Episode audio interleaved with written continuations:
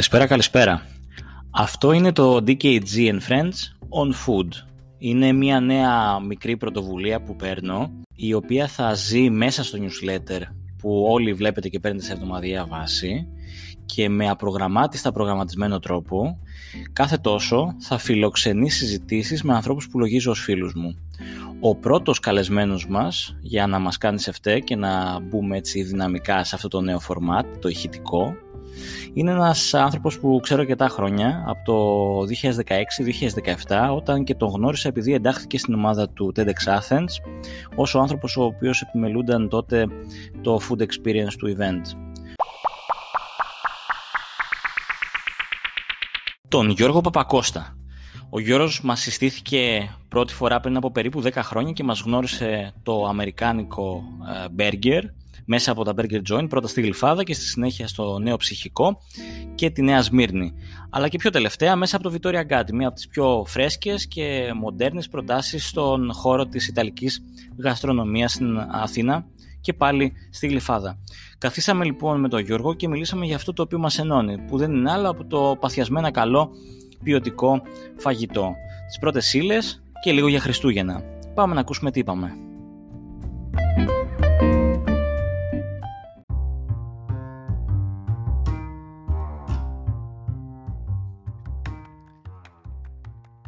Γεια σας, γεια σας, γεια σας, καλησπέρα. Λοιπόν, καλημέρα, καλησπέρα. Δεν ξέρω πότε ακούτε αυτό το podcast. Είμαι εδώ με τον Γιώργο τον Παπακώστα από το Victoria Γκάτι και το Burger Joint για να μιλήσουμε για τι άλλο, για φαγητό. Γεια σου Γιώργο. Καλημέρα, καλησπέρα, καληνύχτα, τι κάνετε; Είμαστε πολύ καλά. Σας ευχαριστώ πάρα πολύ που με καλέσατε σε αυτό το Squadcast. Είναι μεγάλη μου τιμή να παραβρίσκομαι εδώ, ηχητικά τουλάχιστον. Να, ναι, να πούμε ότι ε, βλέπουμε και βίντεο στην πλατφόρμα που φιλοξενεί αυτό το recording, αλλά εσείς ακούτε μόνο τον ήχο. Ε, λοιπόν, εγώ θέλω να σου πω κάτι. Θέλω να ξεκινήσω με μια πολύ κλεισέ ερώτηση, ε, για να, να καταλάβω λίγο πώς την παλεύεις στη δεύτερη φάση αυτής της καραντίνας. Ε, πόσο διαφορετική είναι αυτή η δεύτερη φάση για σένα και προσωπικά και επαγγελματικά και Ποια είναι τα συναισθήματά σου, ξέρεις, τώρα ε, το podcast αυτό θα βγει παραμονή Χριστουγέννων, οπότε είμαστε γιορτινές μέρες. Άρα να πω ψέματα και να πω κάτι πιο εύθυμο από ότι σκοπεύω. Να πεις την αλήθεια, εδώ, σε αυτό το, σε αυτό το newsletter ε, μόνο αλήθειες λέμε. Άκου, άκου. Λοιπόν, επειδή ε, γενικά εγώ σαν χαρακτήρας είμαι πολύ άνετος, δεν αγχώνομαι εύκολα, έχω γενικά μια αναισθησία με το τι γίνεται τριγύρω μου και βλέπω πάντα τα πράγματα έτσι πιο θετικά. Στην πρώτη καραντίνα ε, ήταν λες και δεν υπήρξε. Ήμουνα υπερβολικά busy. Ε, εκμεταλλευτήκαμε το δώρο, το, το θεώρησα δώρο αυτό που είχε έρθει όλο αυτό το χρόνο. Ε, έκανα πολύ γυμναστική, αλλάξαμε μενούς στα εστιατόρια όλα, κάναμε ανακαινήσεις, καθαρίσαμε, αλλάξαμε μηχανήματα, δηλαδή είχαμε πάρα πάρα πολύ δουλειά, δηλαδή δεν, δεν προλάβαινα να, να πάρω ανάσα. Ε, με αποτέλεσμα, στη δεύτερη καραντίνα, να έχω να κάνω πολύ λιγότερα πράγματα. Και για αυτό το λόγο αυτή η καραντίνα με έχει επηρεάσει λίγο πιο αρνητικά, γιατί έχω πάρα πάρα πολύ χρόνο στα χέρια μου. Ε, λόγω αλλαγών σε μενού και επειδή πάντα εμείς το Νοέμβριο κάνουμε μενού για Χριστούγεννα, για Πάσχα, για Τσίκνο Πέμπτη, για Σαρακοστή, όλα αυτά. Έχω πάρει κάποια παραπάνω κιλά, οπότε δεν έχω την ε, όρεξη για τη γυμναστική πλέον. Δηλαδή, δοκιμάζεις, άρα να το καταλάβει ο κόσμος. Είναι ναι. η σεζόν Νοέμβρης-Δεκέμβρης που δοκιμάζω όλα τα νέα μενού. Ναι, και βάζω και πάντα 5 με 6 κιλά, πάντα. 5 με 6 κιλά. Ναι. Αυτό είναι μια είδηση. Ε, τώρα, για πρώτη φορά στη ζωή μου, έχω πάει 89 κιλά. 89,4 κιλά. Ε, okay. Επίσης έχω ασπρίσει από το άγχος και το μόνο καλό, στο μόνο που θα δώσω έτσι λίγο ε, χαρά είναι στα νύψια μου που θα νομίζουν ότι είμαι ο Άι Βασίλης θα με δουν πάλι.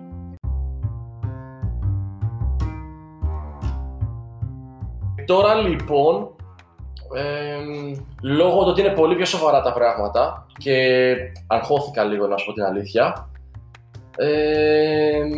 Στα Burger Joint κανονικά λειτουργούμε όπως ε, παλιά, που δεν ξέρω έχουμε και αρκετή δουλειά. Ε, στο Victoria Gatti, λόγω ότι είναι τελείως διαφορετικό μαγαζί ε, και τόσα χρόνια τα καλά, τα ποιοτικά μαγαζιά δεν κάνανε delivery. Ε, αλλάζουμε γενικά λίγο τη φιλοσοφία, μενού, ε, ο τρόπος μαγειρέματος από την αρχή. Φαντάζομαι επειδή κάνουμε τα δικά μας μακαρόνια πρέπει να, έπρεπε να προσαρμόσουμε τις συνταγές των μακαρονιών για να μην γίνονται τούβλα μέσα στη συσκευασία, οπότε είχε πολλή δουλειά αυτό. Σωστά. Και τώρα για Χριστούγεννα δημιουργήσαμε ένα ε, ολοκένουργιο χριστουγεννιάτικο μενού ώστε κάποιος στο σπίτι να μπορεί να παραγγείλει από το μαγαζί και να φάει για 2, για 4, για 9 άτομα, για 15 παράνομα αν θέλει. Δεν θα κρίνουμε. Δεν, δεν, δεν το ακούσατε σε αυτό εδώ το τίμιο newsletter podcast ε, τα 15 άτομα φαγητό μέχρι 9, ό,τι, ό,τι, πει, ο, ό,τι πει η Γενική Γραμματεία Πολιτικής Προστασίας. Λοιπόν, ήθελα να σε ρωτήσω για το, για το μπέργκερ σου, αλλά πριν, πριν σε πάω αγαπημένο σου μπέργκερ, θέλω να πάμε να πιάσουμε και να συνεχίσουμε λίγο τη συζήτηση που ξεκίνησες, ότι ο κόσμος έχει προφανώς προσαρμόσει τις γαστρονομικές του επιλογές μέσα στην καραντίνα ή μάλλον κατά πόσο το επιβεβαιώνεις αυτό και ποια είναι η δική σου αίσθηση. Δηλαδή θα προτιμήσουν να πάρουν κάτι απλό α, μέσα στην καραντίνα ή θέλουν να πάνε στο πιο γκουρμέ; Ξέρεις, επειδή έχουν κουραστεί με όλη τη φάση αυτή, θέλουν κάτι ποιοτικότερο και τους έχει λείψει το καλό dine-in experience. Προσπαθούν να το φέρουν στο σπίτι. Ε, προς το παρόν γιατί δεν είμαστε και πάρα πολύ καιρό μες στην καραντίνα τη δεύτερη, ε, για μένα τουλάχιστον. Ο κόσμος δεν έχει αλλάξει πάρα πολύ τις προτιμήσεις. Απλά ε, όταν βρει κάτι καινούργιο θα το επιλέξει. Το δύσκολο ποιο είναι; Ένα ποιοτικό εστιατόριο το οποίο δεν είναι φτιαγμένο για να κάνει delivery. Ας πούμε τόσα χρόνια ε, που την Ιταλική κουζίνα την ξέρω πολύ, καλύτερη, πολύ καλύτερα από την ελληνική. Ε, το Ιταλικό φαγητό γενικά δεν πάει καλά σε delivery. Τα μακαρόνια ας πούμε τραβάνε πολύ υγρασία μέσα στη συσκευασία. Οπότε δεν θα το ευχαριστηθεί στο σπίτι όπως στο εστιατόριο όταν είναι ολόφρεσκο. Ε, η πίτσα το ίδιο, δηλαδή η κλασική Ιταλική πίτσα που κάνουμε εμείς με το με το λεοπαρδάλισμα γύρω-γύρω που έχει ε, κρούστα αλλά μέσα είναι λίγο πιο τσούι, στο πακέτο δεν θα φτάσει το ίδιο. Είναι πολύ καλύτερο από, από μια πίτσα απλή, ε, πρόχειρη, κακή ζύμη, αλλά και πάλι δεν θα είναι το ίδιο. Οπότε ο κόσμος σιγά σιγά όταν βρίσκει την επιλογή θα το κάνει. Αλλά δεν είναι και έτοιμοι για αυτό. Ε, ενώ δεν ήταν προετοιμασμένοι θα, το βρουν, θα τη βρουν την επιλογή. Δηλαδή πάρα πολλές ε, φορές τις τελευταίες δύο μέρες που κάνουμε διαφήμιση για το μενού το Χριστουγεννιάτικο στο Victoria Gatti, μας παίρνουν τηλέφωνο στο μαγαζί και λένε Καλά, κάνετε delivery. Δεν το ξέραμε, δεν το, δεν το φανταστήκαμε καθόλου. Οπότε είναι και, ένα, είναι και η συνήθεια ένα, ένας μεγάλος λόγος που ο κόσμος μένει σε αυτά που ξέρει. Φαντάζομαι ότι το μενού το χριστουγεννιάτικο του, του Βιτόρια κάτι είναι έτοιμο και θα φεύγει έτοιμο από εσάς. Δεν θα, δεν θα υπάρχει κομμάτι τελειώματος στο σπίτι. Όχι, για όσους... ναι, ναι. τελειωμένο από εμάς είναι. Ε, τώρα άκου, ε, έχουμε δύο πελάτες που έχουν προπαραγγείλει το μενού, ο οποίος μένει ο ένας ε, στο Χαλάνδρη και ο άλλος στον Πειραιά, οι οποίοι τους έχουμε πει ότι επειδή είναι πολύ μακριά, ε, ανάλογα και με πόση ώρα μετά θα, θα καθίσετε να φάτε, υπάρχουν αυτά τα δύο κόμμα που μπορείτε να κάνετε ώστε το φαγητό να, να, να αναθερμανθεί σωστά. Δηλαδή ένα κόλπο το οποίο είναι φοβερό για τα μακαρόνια τουλάχιστον. Το έχω κάνει το πείραμα μόνος μου στο σπίτι μου. Πάμε. Δεν ετοιμάζει το κόσμος να, να πάρει σημειώσει. Αυτό είναι φοβερό κόλπο. Λοιπόν, το μακαρόνι με το που φτάσει στο σπίτι, ακόμα και να έχει κάτσει 15 λεπτά μέσα στο πακέτο, πάντα θα πας να, να πάρεις πυρουνιά και φεύγει όλο το τούβλο. Το κόλπο λοιπόν είναι να ανοίξεις τη συσκευασία, να βάλεις λίγο τύπου δύο κουταλιές του νερού από το βραστήρα, βραστό νερό, για να πάρει πάλι θερμοκρασία ζεστή το μακαρόνι και να φτάσει στους 92-94 βαθμούς, το ξανακλίνεις και πάρα πάρα πολύ καλά, το κουνάς πάρα πολύ δυνατά. Είναι λες και μόλις βγήκε από το τηγάνι. Και το ακούσατε πρώτα εδώ. Έχω να πω. Λοιπόν, ε, είναι για σένα, είναι για σένα το μέλλον ή ένα από τα, ή μία από τις εκδοχές ε, του, του Take Away το ετοιμάζουμε πρώτες ύλες και παρασκευές και τις ολοκληρώνει ο κόσμος στο σπίτι. Είναι ένα trend το οποίο και στο εξωτερικό παίζει πολλά χρόνια, έτσι. Ναι. Στην Ελλάδα νομίζω λίγο λιγότερο. Αλλά θα το έβλεπες ως ως κάτι το οποίο θα έκανε pick-up και, και εδώ. Ε, από τη στιγμή που έχει γίνει ήδη ε, trend στο εξωτερικό, 1000% θα γίνει και στην Ελλάδα, αλλά και να μην είχε γίνει ακόμα trend στο εξωτερικό και ε, να ξεκίναγε τώρα, είναι πάρα πολύ λογικό. Όσο περνάνε τα χρόνια, ο κόσμος θέλει την ευκολία στα πάντα. Πώς ήταν κάποτε, μπορεί πριν λίγα χρόνια να με ρώταγες, το βλέπεις ποτέ να γίνει trend, να παραγγέλνεις από το ίντερνετ και να σου έρχεται στο σπίτι; Υπέθετες ποτέ ότι θα έκανες ψώνια online και δεν θα πήγαινες στο μαγαζί να δοκιμάσεις την μπλουζά. Ποτέ, ποτέ τον ποτόν. Αλλά ο κόσμος πλέον δεν έχει χρόνο να μεγαλώσει τα παιδιά του. Θα έχει χρόνο να κάτσει να μαγειρέψει από την αρχή ένα μεγάλο γεύμα ή να πάει για ψώνια ή για όλες τις ευκολίες που μας προσφέρει το ίντερνετ; Όχι. Άρα σίγουρα οτιδήποτε κάνει τη ζωή του κόσμου πιο εύκολη σίγουρα θα γίνει trend και αναγκαιότητα. Πιο εύκολη και καλύτερη και το καλύτερο πηγαίνει σαν σχόλιο στο Volt. Δηλαδή το, το eFood προφανώς έχει, έχει πάρει το μεγαλύτερο μερίδιο της ελληνικής αγοράς. Ήταν το πρώτο, είναι, είναι, είναι πραγματικά πολύ ε, πολύ καλός ο τρόπος με τον οποίο τρέχουν το business εκεί, αλλά είναι ενδιαφέρον το ότι και το Volt τελικά και μέσα στην καραντίνα έκανε πολύ pick-up. Ε, ακριβώς επειδή έδωσε δυνατότητα σε εστιατόρια τα οποία δεν είχαν delivery, εσύ είχες, ε, δεν είχαν μηχανάκια, δεν είχαν οδηγούς, να πάνε να εξυπηρετήσουν κάτω από, αυτή τη νέα συνθήκη ε, πολύ άμεσα και χωρίς τα, τα επιπλέον κόστη τα οποία έρχονται σε αυτή, την, σε αυτή τη συνθήκη. Ε, ήθελα, τι ήθελα να σου πω τώρα, ένα, Θέλω να σε ρωτήσω. Μέχρι να το σκεφτείς, ένα μαγικό έκανε η Volt και πήρε τεράστιο μερίδιο. Για πες. Είναι διαφήμιση την ανέπαφη συναλλαγή. Είναι. Οπότε ο κόσμος που φοβόταν κατευθείαν ψάρωσε και λέει Θα παραγγείλω και δεν θα δω καν τον delivery. Δηλαδή είναι κάτι το οποίο το έκανε έτσι κι αλλιώς η Food, αλλά μόνο και μόνο που το επικοινώνησε η Volt πήρε πάρα πάρα πολύ κόσμο. Και εννοείται αυτό που λες είναι το πιο σημαντικό μαγαζιά που δεν είχαν δικά τους μηχανάκια μπορέσανε να κάνουν delivery. Είτε ήταν φούρνοι, είτε ήταν κάβες, είτε ήταν ε, εστιατόρια ποιοτικά, το οτιδήποτε. Ή όποια επίπεδα. Ναι. Ωραία, θα σε, να πάμε πίσω στο κομμάτι του φαγητού φαγητού. Mm. Έχεις, έχεις όλες αυτές τις απίστευτες μπεργκεράρες στο Burger Joint, αλλά ποια είναι η δική σου αγαπημένη επιλογή και κάθε πότε το τρως; Για δύο λόγους είναι το umami, ε, είναι ένα μπέργκερ με. μου κάνει thumbs up από Δημήτρης, το οποίο σημαίνει ότι είναι και το δικό του αγαπημένο. Ε, είναι.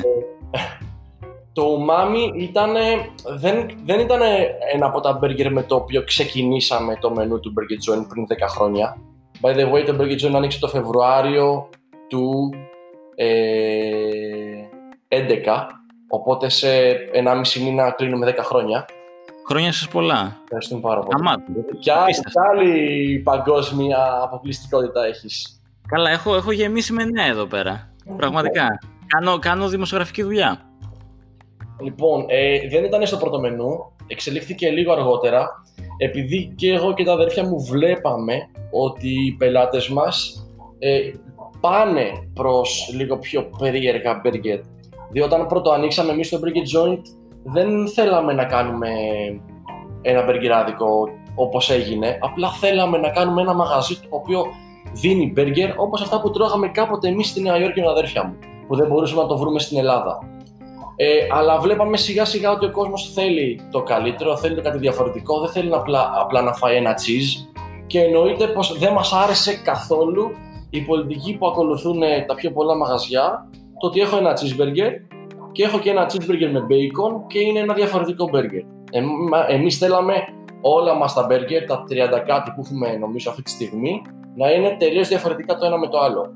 Οπότε το umami ε, για μένα ήταν ε, και το πρώτο απίστευτα νόστιμο burger που βγάλαμε, αλλά ήταν και το, το πρώτο burger το οποίο μας ε, έστειλε στην κατεύθυνση που καταλήξαμε, δηλαδή στο να είμαστε ένα εστιατόριο που σερβίρει μπέργκερ. Ε, και πολύ έτσι μεγάλη... Για, για, όσους, για όσους δεν ξέρουν ε, και για όσους δεν ήταν από την αρχή στην παρέα του newsletter, γιατί πρέπει να πω σε αυτό το σημείο ότι το Burger Joint το έγραψα μέσα στην πρώτη καραντίνα σαν πρόταση και το σημείο Burger είναι το αγαπημένο μου και το έχω γράψει. Ε, για όσους λοιπόν δεν ξέρουν όλα αυτά και δεν έχουν, ε, νομίζω στο δεύτερο ή στο τρίτο ε, newsletter, διαβάσει το newsletter, τι έχει μέσα το, το umami; Το umami έχει ε, μαγιονέζα τρούφας, ε, που είναι τρούφα πάστα, δεν είναι τρούφα λάδι. Ε, έχει σοταρισμένα μανιτάρια, έχει καραμελωμένο κρεμμύδι, έχει εννοείται το Black Angus, ε, το μπιφτέκι μας και έχει και κατσικίσιο τυρί σέβα, το οποίο ξέρεις τι, το, το umami σαν έννοια, ξέρεις τι είναι. Ε, το umami είναι η, η γεύση.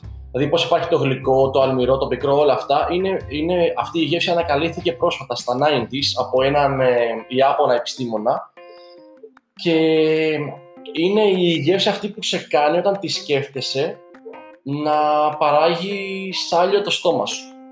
Οπότε το umami, όλα τα υλικά που έχει μέσα αυτό το μπέργκερ ε, έχουν πάρα πολύ μεγάλη δόση από αυτό το, από, από το umami.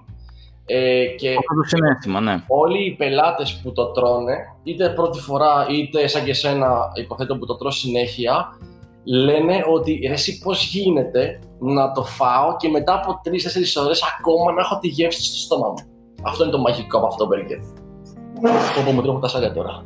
Παιδιά, είναι απίστευτο, ναι. και θέλω, εγώ θέλω να πω, προφανώς δεν είμαι ειδικός και δεν μπορώ να σας το εξηγήσω τόσο πολύ. Απλά η, η ένταση που δίνει το μείγμα του Black Angus μαζί για μένα με το κομμάτι του ε, κατσικίσιου τυριού είναι εκπληκτικό. Δηλαδή όλο αυτό μέσα στο στόμα όπως το τρως, όπως το μασάζ γίνεται μια μπάλα γεύσης, μοναδική. Είναι φανταστικό. Ε, έχει διαφορετικά elements, ε, έχει την τρούφα, έχει το μοσχάρι, έχει το μανιτάρι που είναι σοταρισμένο και έχει τις γεύσεις από το από το καραμέλο του μανιταριού, έχει το θυμάρι, έχει το κρεμμυδάκι, ξέρεις, από το, τις άλλες γεύσεις και τη γλυκάδα που βγάζει και το κρεμμύδι. Ε, έχει και, το, και τη λιπαρότητα από το κατσικίσιο τυρί, είναι και το... Θέλει, δεν μπορώ. Αυτό, αυτά είναι. Αυτό, ναι, αυτός, είναι ο ήχος, αυτός είναι ο ήχος λοιπόν όταν κάποιος τρώει το umami. Ε, λοιπόν θα σε, θα σε συνεχίσω στα φαγητά αλλά θα σε πάω πιο πίσω και θα σε πάω στη λογική του μαμαδίστικα φαγητά, ξέρεις, αυτή η κατηγορία πραγμάτων, αυτή η κατηγορία πιάτων στην Ελλάδα που έχουν μια πολύ μεγάλη συναισθηματική αξία για όλους. Ε, θέλω να καταλάβω για σένα έτσι με το καπέλο του εστιατόρα ναι. είναι κάτι, τα μαμαδίστικα, τα μαμαδίστικα φαγητά είναι, είναι μια κατηγορία που αξίζουν να πειραχθούν και να εκμοντερνιστούν ε, έτσι ώστε να έχουν μια θέση π.χ. σε ένα από τα, από τα εστιατόρια σου ε, παρακάτω ή είναι τόσο ιερές οι γεύσεις και οι αναμνήσεις που φέρνουν που είναι πολύ δύσκολο κάποιος να τα πειράξει με επιτυχία μέσα σε πολλά εισαγωγικά. Ξέρεις, για να έρθει κάποιος και να σου πει μου θύμισε αυτό που έτρωγα από τη μάνα μου ρε φίλε στο σπίτι. Είναι, είναι do not touch κατηγορία φαγητών ή βλέπεις περιθώριο; Πρώτον, ε, είναι ήδη μόδα στο εξωτερικό το μαμαδίστικο φαγητό. Ε, δηλαδή αυτό το, το trip back to memory lane. Ε, είναι πάρα πάρα πολύ σημαντικό μετά από πάνω από 20 χρόνια ε, που ο κόσμος βγαίνει φανατικά για φαγητό έξω. Ε, γίνεται μόδα το, το φαγητό το οποίο σου φέρνει αναμνήσεις από την παιδική σου ηλικία. Βέβαια, η οπτική ενός εστιατόρα και η οπτική ενός σεφ είναι διαφορετική. Ο εστιατόρα κατά κόρον θέλει να κάνει λεφτά. Ε, υπάρχουν βέβαια και οι διαφορετικές κατηγορίες εστιατόρων που θέλουν και να προσφέρουν και κάτι διαφορετικό. Ε, ποτέ δεν θα έπαιρνα εγώ, εγώ έχω την πολυτέλεια να μιλάω και για τους δύο, και για τον εστιατόρα και για τον σεφ ε, ποτέ δεν θα έπαιρνα ένα φαγητό της μαμάς μου ή της γιαγιάς μου και να το βάλω αυτούς στον κατάλογο. Γιατί είναι πολύ ε, παλιό πλέον. Ε, και δεν είμαι ο επιχειρηματίας και εγώ και η οικογένειά μου που θα κάναμε κάτι παλιωμοδίτικο. Άρα αναγκαστικά θα παίρναμε την απίστευτη συνταγή της γιαγιάς μου ή της μαμάς μου και θα την προσαρμόζαμε λίγο στο 2020 για να μπορέσουμε να την πουλήσουμε, να τη σερβίρουμε. Άρα αναγκαστικά πας σε ένα, ε, σε ένα πείραγμα της συνταγής. Είτε αυτό είναι στην παρουσίαση, 1000% θα είναι στην παρουσίαση, και κατά, και κατά δεύτερον ε, λίγο πείραγμα στην τεχνική. Από άποψη μαγειρικής δηλαδή, 1000% έχουν βγει και μηχανήματα αλλά και τεχνικές που μπορείς να πάρεις στο φαγητό της μαμάς της έδειας για να το κάνεις καλύτερο. Ε, εννοείται πως υπάρχουν και πάρα πολλά μαγαζιά τα οποία είναι copy-paste το φαγητό της μαμάς και της γιαγιάς αλλά είναι κάτι το οποίο εμένα δεν με εξητάρει γιατί εμένα μου αρέσει να πηγαίνω πάντα μπροστά και να κάνω κάτι καινούριο. Ε, αλλά εννοείται πως μοιάζω τόσο, ειδικά από, τη, από τότε που χάσα τη γιαγιά μου, ε, ψάχνω να βρω ένα μαγαζί το οποίο να μου τα θυμίσει αυτά.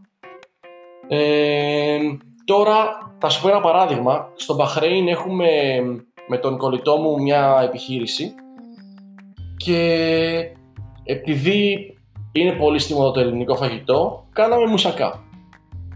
Και ο κόσμος τρελαίνεται με το μουσακά.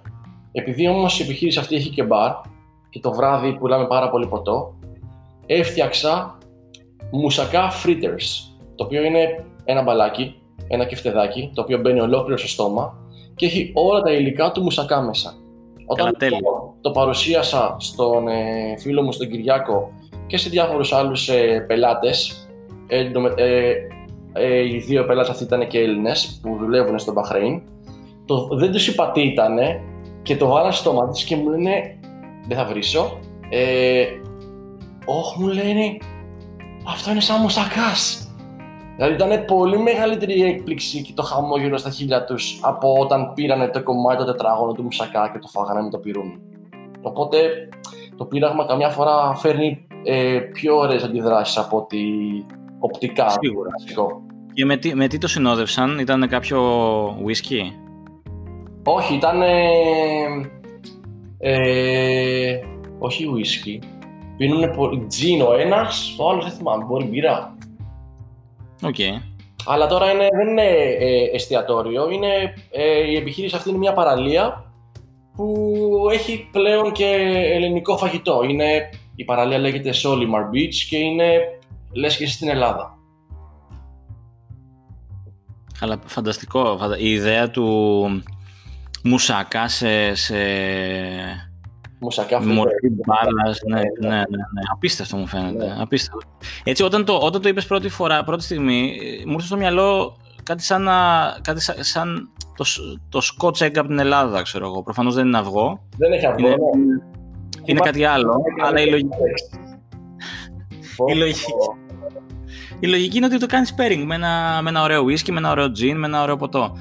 Μάλιστα. Ωραία, θα σε ρωτήσω, αν και μάλλον απάντησες μερικώς, ε, αν, αν έχεις πάρει κάποια συνταγή από τις δικές σου γιαγιάδες που μπορούμε να τη δούμε αυτή τη στιγμή σε κάποια από τα μενού στα εστιατόρια; Ε,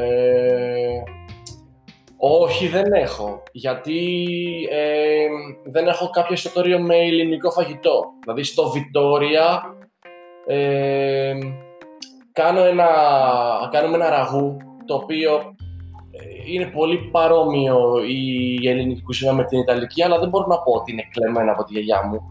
Μεγάλη επιτυχία έχει κάνει στη Μενεγάκη όταν μαγείρευα τα τυριοπιτάκια της γιαγιάς μου, τα οποία είναι απίστευτα, τα οποία στο Burger Joint, όταν κάνουμε το Mexican Month, είναι ε, η ζύμη ολόιδια. Ε, δηλαδή τα εμπανάδας είναι η ζύμη από τα τυρεπιτάκια της γιαγιάς μου. Άρα ουσιαστικά είναι, ναι, είναι εμπανάδας αλλά κρέμα. Η συνταγή είναι to the T. Δεν έχω αλλάξει τίποτα.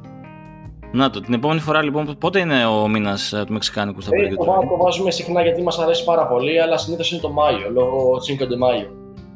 Μάλιστα, οπότε να ξέρετε κι εσείς αγαπητοί φίλες και φίλοι ότι την επόμενη φορά, μάλλον τον επόμενο Μάιο του 2021 όταν θα δείτε μεξικάνικα, μεξικάνικο μενού στο Burger Joint δεν είναι τίποτα άλλο από το, την παραδοσιακή οικογενειακή συνταγή ε, ζυμάρι της γιαγιάς ε, του Γιώργου. Ε, Ωραία, να μας πεις, μας έδωσες και πριν ένα tip για τα μακαρόνια, αλλά θα ήθελα ακόμα ένα tip, δηλαδή κάποιο μικρό hack το οποίο κάνεις εσύ σε αγαπημένη everyday συνταγή, που φτιάχνουμε και τρώμε όλοι μας στο σπίτι και μπορεί να μην σε έχει περάσει στο μυαλό και να την απογειώνει αυτή τη συνταγή. Ωραία. Κάτι. Ε, μπορεί να μην είναι συγκεκριμένη η συνταγή και μπορεί να το ξέρουν όλοι ή να το κάνουν ασυναίσθητα. Ε, όταν μαγειρεύουμε κρέας, το οποίο συνήθως η συνταγή λέει στην αρχή θωρακίστε το ή σοτάρετε το, αφαίρεστε την κατσαρόλα και βάλετε τα υπόλοιπα υλικά. Αυτό δεν γίνεται για να που λένε κλειδώσουμε τις, ε, τα, τα υγρά του μέσα. Αυτό είναι, έχει γίνει busted αυτός ο μύθος. Ο λόγος είναι για να δημιουργήσουμε γεύση στο κρέας.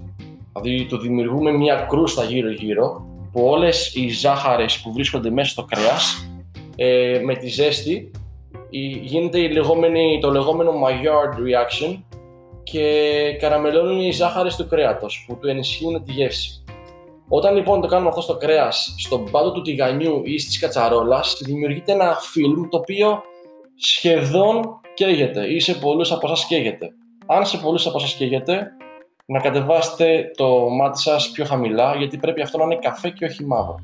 Όταν λοιπόν βάζετε τα υπόλοιπα υλικά μέσα, με πρέπει να πάρετε μια κουτάλα η οποία να είναι ίσια και όχι οβάλ και στην θερμοκρασία αυτή την μεσαία προς ψηλή όλα τα υπόλοιπα τα υλικά θα αρχίσουν να βγάζουν υγρά. Όταν βγάζουν τα υγρά τους, ξύνεται τον πάτο και όλο αυτό το, το κατακάθι ε, εισαγωγικά που έχει μείνει από το κρέας δίνει γεύση στο πιάτο, οπότε σιγά σιγά χτίζουμε γεύση. Ποτέ πάρα πάρα πολύ μεγάλη θερμοκρασία, πάντα μεσαία προς ψηλή. Εντάξει. Μάθατε όχι μόνο, όχι μόνο λοιπόν πώς να ε, ξαναζωντανεύετε τα ζυμαρικά σας που έχετε πάρει απ' έξω στο σπίτι, αλλά πώς πρέπει να ψήνετε σωστά και το κρέας σας. Λοιπόν, μιας και έχουμε γιορτές, Άγιες μέρες, ε, γεμάτες με προκλήσεις και με αποφάσεις, θέλω να σου θέσω την εξής ερώτηση, η οποία είναι πάρα πολύ σημαντική για μένα, σχεδόν υπαρξιακή. Ε, αν προτιμάς κουραμπιέ ή μελομακάρονα. Μελομα... Ε, συγγνώμη, το είπες πριν, πριν κάνω ολοκλήρωση. Ε, προφανώ, τι άλλο θα. Με, με, με δίπλα στην κουραμπιέ τι υπάρχει μελομακάρονα. Δεν μπορώ, δεν μπορώ να νομίζω. Τώρα με τον καφέ μου τον πρωινό έχω φάει ήδη τρία. Δε, ε, με ενοχλεί λίγο ο κουραμπιές, ενώ μου αρέσει πάρα πολύ ο κουραμπιές σαν γεύση. Όταν το βάζω δίπλα στο μελομακάρονο δεν συγκρίνεται. Επίσης, την κουραμπιέ με ενοχλεί πάρα, πάρα πολύ αυτή η ζάχαρη. Τις μισέ φορές πνίγομαι. Γιατί με λεμαγός και θέλω να το φάω ολόκληρο. Το κουραμπιέ. Και εγώ αυτό λέω, παιδιά. Αυτό πρέπει να κάνουμε ένα petition κάποια στιγμή. Δεν γίνεται να τρώμε ε, με τόσο πολύ ζάχαρη άχνη ε, κουραμπιέδες, γιατί πνιγόμαστε εδώ πέρα. Δεν ξέρω αν το έχετε καταλάβει. Λοιπόν, άμα ήμουν φουρναρή αυτή τη στιγμή, βασικά θα το έκανα στο μαγαζί σήμερα που θα πάω. Λοιπόν, θα κάνω κουραμπιέδες, αλλά αντί να είναι τόσο τεράστιοι και να θέλεις τρεις μπουκές να το φά, θα το κάνω, θα το κάνω στρογγυλούς και να είναι ε, μιας στρούφα σοκολάτας και μετά απλά θα είναι dusted, dusted με ζάχαρη, ώστε να μπορείς να το βάλεις στο στόμα. Σαν να βάζει ένα μίγδαλο. να βάζεις... μπορούμε, μπορούμε να τα προμηθευτούμε yeah. κάπως ή απλά θα τα δείξεις στο Instagram; Όχι, δεν ξέρω αν έχω χρόνο να το δείξω, αλλά θα τα κάνω και θα τα δίνω δώρο στους πελάτες. Εντάξει, ωραία. Mm, να πω, μου ακούει φανταστικό. Να σου πω, επειδή είσαι μεγάλος φαν του μελομακάρουνου, ε, εσύ πηγαίνεις στο πα, παραδοσιακό απλό ή είσαι με τη σοκολάτα και επικάλυψη από πάνω και τέτοια παιχνίδια; Ε, συχαίνομαι το, το μελομακάρονο με τη σοκολάτα. Δεν, δεν, δεν, το, δεν το θεωρώ καθόλου. Είμαι, είμαι κλασικός. Ε, δεν μπορώ. Με τίποτα. Αλλάζει πολύ τη γεύση, δεν αλλάζει. σοκολάτα θα φάω κουραμπιέ. Ναι, α, ε, αλλάζει πάρα πολύ επειδή έχει τύχει και φέτος και έχω φάει και από τα δύο και το παραδοσιακό και το, και το ε, με τη σοκολάτα επικάλυψη από πάνω. Νιώθω ότι αυτό που έχει σοκολάτα, αν και θωρακίζει καλύτερα τα υγρά μέσα στο μελομακάρονο, οπότε άμα το κρατήσεις περισσότερες μέρες, θα σου ξεραθεί πιο αργά αυτό με τη σοκολάτα. Ναι. Και δεν θα όλα μαζί 3-4 την ημέρα κτλ. Απ' την άλλη, η σοκολάτα, αν και σου φέρνει τη σοκολάτα στον ουρανίσκο, σου χάνει από την παραδοσιακή απλή plain γεύση του μελομακάρονου. Τα είπες όλα. Ευχαριστώ. ε, δεν, Άκου, ε, μπορεί το μελομακάρονο, άμα ήταν φτιαγμένο διαφορετικά και είχε μέσα στο μελομακάρονο ένα-δύο δάκρυα σοκολάτας, μπορεί να ήταν ωραίο. Α, ωραίο αυτό. Ένα μικρό bite. Πώς καταλαβαίνεις το bite από το καρύδι; Ε, καταλαβαίνεις, να έχει και τη σοκολάτα. Αλλά όταν βάζεις σοκολάτα απ' έξω, πρώτα απ' όλα αυτή η σοκολάτα λιώνει πολύ εύκολα, οπότε τα χέρια σου γίνονται χάλια. Και δεύτερον, η σοκολάτα, επειδή έχει αυτό το, αυτό το consistency, ε, στο στόμα σου μέσα σου καλύπτει όλα τα, όλους τους γευστικούς κάλικες. Οπότε, it's a big no for me. Κυρίες και κύριοι, ε, αυτά είναι τα, τα νέα λοιπόν σήμερα. Big no στο μελομακάρονο με σοκολάτα. Και αν δεν θέλετε, δεν θέλετε να έχετε θέμα και να πνίγεστε με τη ζάχαρη άχνη, go for a μελομακάρονο. Λοιπόν, τελευταία ερώτηση. Ποια είναι τα πλάνα σου για τα Χριστούγεννα, Χριστούγεννα πρωτοχρονιά, τι θα κάνεις; Το λογικό είναι επειδή ε, το κορίτσι μου θα είναι με την οικογένειά της διακοπές, εννοώ στο, ε, στο σπίτι, εγώ θα τη βγάλω στο μαγαζί για να σερβίρω ε, τουλάχιστον στους πελάτες μας όσο καλύτερο φαγητό μπορούν να φάνε. Αυτή, δουλειά... αυτή είναι η κατάρα του εστιατόρα. Τις ε, γιορτινές μέρες πάντα ε, τις περνάει δημιουργώντας ωραίες ε, ε, εμπειρίες σε άλλους και όχι στον εαυτό του. Λοιπόν, θα είναι αυτή η τελευταία μου ερώτηση. Έχεις πάρει ποτέ ε, off περίοδο γιορτών; Ή πάντα, είσαι, πάντα σε θυμάσαι μέσα στην κουζίνα να κάνεις ακριβώς αυτό που μας είπες και το κάνεις πολύ καλά φίλε, είναι αλήθεια αυτό. Ευχαριστώ πολύ Δημήτρη μου. Ε, όχι δεν έχω πάρει ποτέ, δεν έχω κάνει ποτέ διακοπές εκτός μαγαζιών παρά μόνο όταν ήμουν μέχρι τα 17 ή μέχρι τα 16 που πηγαίναμε οικογενειακώς ε, στο χωριό. Αλλά η Ελλάδα ή η Αμερική όταν ε, δούλευα πάντα, πάντα εκεί ήμουνα. Πάντα είτε μες στην κουζίνα είτε απ' έξω, ανάλογα το πόστο που είχα. Τέλεια. Τέλεια. Ε, ευχές, κλείσιμο από σένα. Ε, ελπίζω να περάσουν όλοι καλά, να προσπαθούν να μην σκέφτονται τα αρνητικά της περίοδου και να βρούνε, αν δεν το βρήκαν στην προηγούμενη καραντίνα, να το βρούνε σε αυτή την καραντίνα ε, τον ε, λόγο ύπαρξής τους και τον τρόπο να φτάσουν τους στόχους τους. Υπάρχει πάρα πολύς χρόνος τώρα, εκμεταλλευτείτε το. Να είστε όλοι υγιείς και να προσέχετε και να μην... Ε, και να σέβεστε τους ε, συνανθρώπους σας. Τέλειο. Και με αυτό το φιλοσοφικό, ε, με αυτή τη φιλοσοφική πρόταση από τον ε, Γιώργο κλείνουμε το πρώτο podcast του DKG on Food ε, and Friends το λέω βασικά, DKG and Friends on Food, κάπως έτσι θα το ονομάσω αυτό το, το section. Ε, ήταν ο Γιώργος, ήμουν ο Δημήτρης. Ε, ο ένας μαγειρεύει φανταστικά, ξέρει να τρώει φανταστικά, ο έτερος απλά ξέρει να τρώει, προσπαθεί να μάθει να τρώει καλά. Ε, βάλτε εσείς και αντιστοιχίστε το, τα προφίλ με τα ονόματα. Ε, πολλές ευχές ε, και από μένα. Καλές γιορτές, καλά Χριστούγεννα και με το καλό να έρθει το 2021. Γεια σας. Γεια σας.